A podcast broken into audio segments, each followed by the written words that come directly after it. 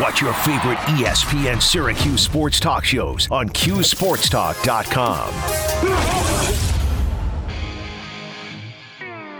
Let's get it. All across central New York, it's the 315 with Brian Higgins. That it is, and here we are on this Monday on the show, getting close to wrapping up February. Just a couple of days left here in the month. Getting ready for uh, 'Cuse hoops tomorrow night against uh, Georgia Tech, second of two with the Jackets uh, this year. With that, we will uh, bring on our regular uh, Monday guest here with Orange assistant coach Red Autry. And Red, start. I start with a happy, almost sort of birthday to you coming up later later this week. Here, and you're you're a leap year birthday guy. What do you what do you do in these years when you don't actually have your birthday on the calendar? Do you still get the cake? How, how does this work out for Red Autry? I don't know if Red is hearing us yet. We'll uh, we'll get that. Oh, there's Red. Red. Um, I, I, I said uh, it, it is almost your birthday this week, sort of. You're, you're a leap day guy. How, how do you how do you handle your birthday in a year that doesn't actually have your birthday in it? That's got to kind of stink here. Yeah, I just take the earliest day, the first day. All right, so we, we- Designate the last day for it. all right. Well, uh, we can uh, we'll celebrate the 28th and the first. We'll give you two. It it doesn't seem fair. You get you get robbed of that thing uh, every year as we get we get toward the end of uh, February. But uh, Red, great to have you on. Uh, obviously, a, a- a tough stretch here.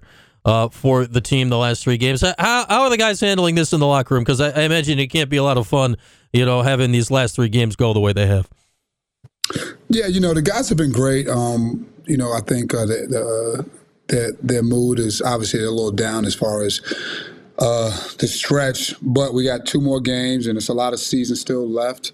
Uh, when you put everything into the, um, you know, when you kind of recant and re- remember the whole season, you know, now you got to try to really think about, you know, you take away these last three games, you know, every, up until that point, you know, even the losses that we had, we had close, close losses we competed. So right, right now, it's really about finishing these last two games.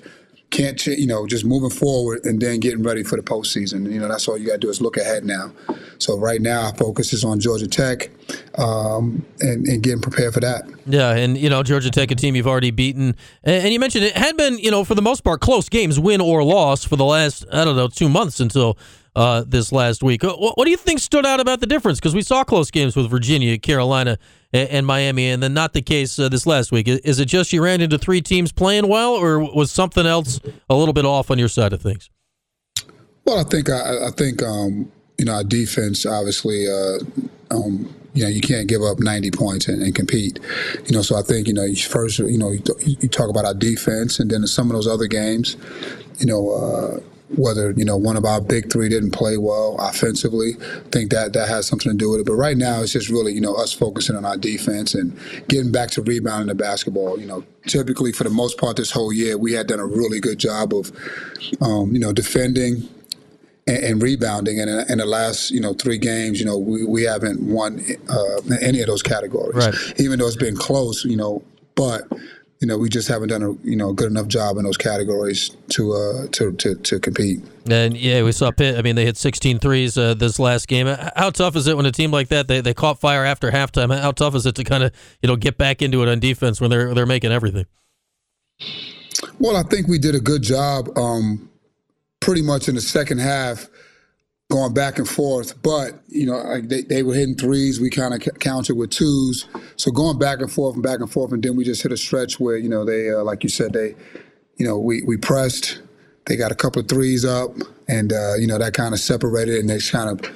You know, kind of right from there, they just kind of kept going. So it was it was tough, and then we slowed down offensively for a bit. And, and with all that being said, we still scored 82 points. So again, it's not our offense as much as you know we, we really have to uh, tighten up some things on defense. Uh, yeah, giving up 99, obviously not uh, ideal against Pittsburgh on Saturday at the Pete. Red Autry is our guest, brought to you as always by Apex and the 110 Grill in Destiny, USA. And uh, Red, both of your forward spots uh, changed starters this last game, which is, I'd say, an extreme rarity at this stage of the season, certainly with, with, with Coach Beheim. Uh, Let's start with Benny. Uh, we've heard great things from practice last week that he was playing at an unreal level, and then he, he certainly showed it on the court on Saturday. What, what did you first see in practice that led you guys to believe that uh, we might get a game like this out of him?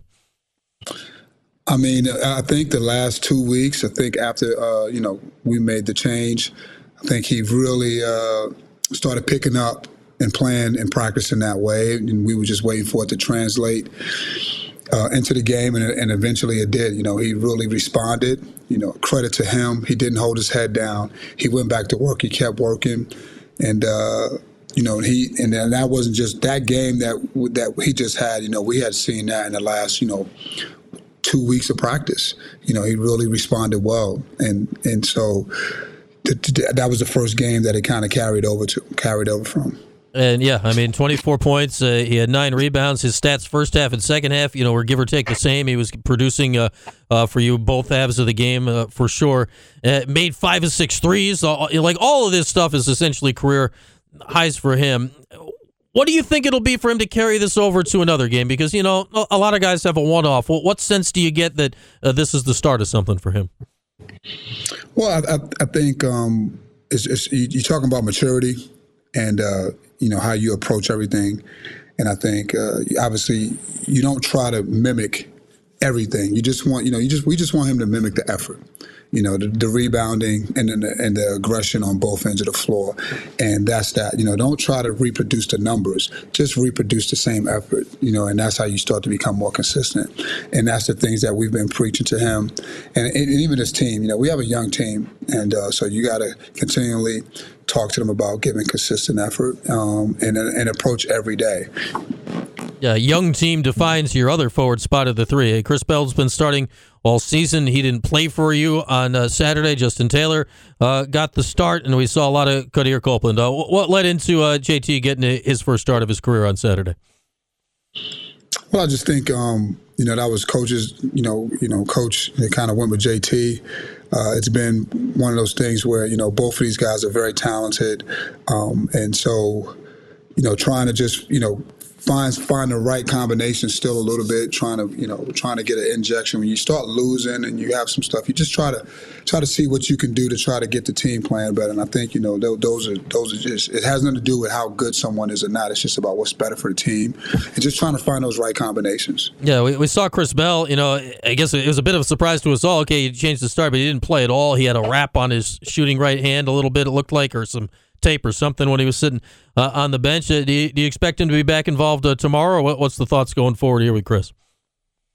Yeah, he, he'll be fine. You know, um, as long as nothing doesn't happen today in practice. So, you know, he should be fine. He should be ready to go. All right. Famous last words. So hopefully all goes well in the in practice today. And uh, Quadir Copeland, his minutes have been rising, I'd say, regardless of the other two, right, for the last, uh, I don't know, week and a half uh, two weeks. Uh, you know, he's of all the guys you talk about effort and energy. Like he, he's not the one you need to ask of that. What what has been pointing him more in the right direction here in the last couple weeks? I mean, you just gave us the answer. You know, uh, his effort, his uh, energy. He's an unbelievable guy that can go off the bounce. Uh, he adds an element that uh, when we play him, we get a three guard feel mm-hmm. and another guy that can attack off the bounce and create some things and he can push it in transition, as you see in every game that he's uh, played.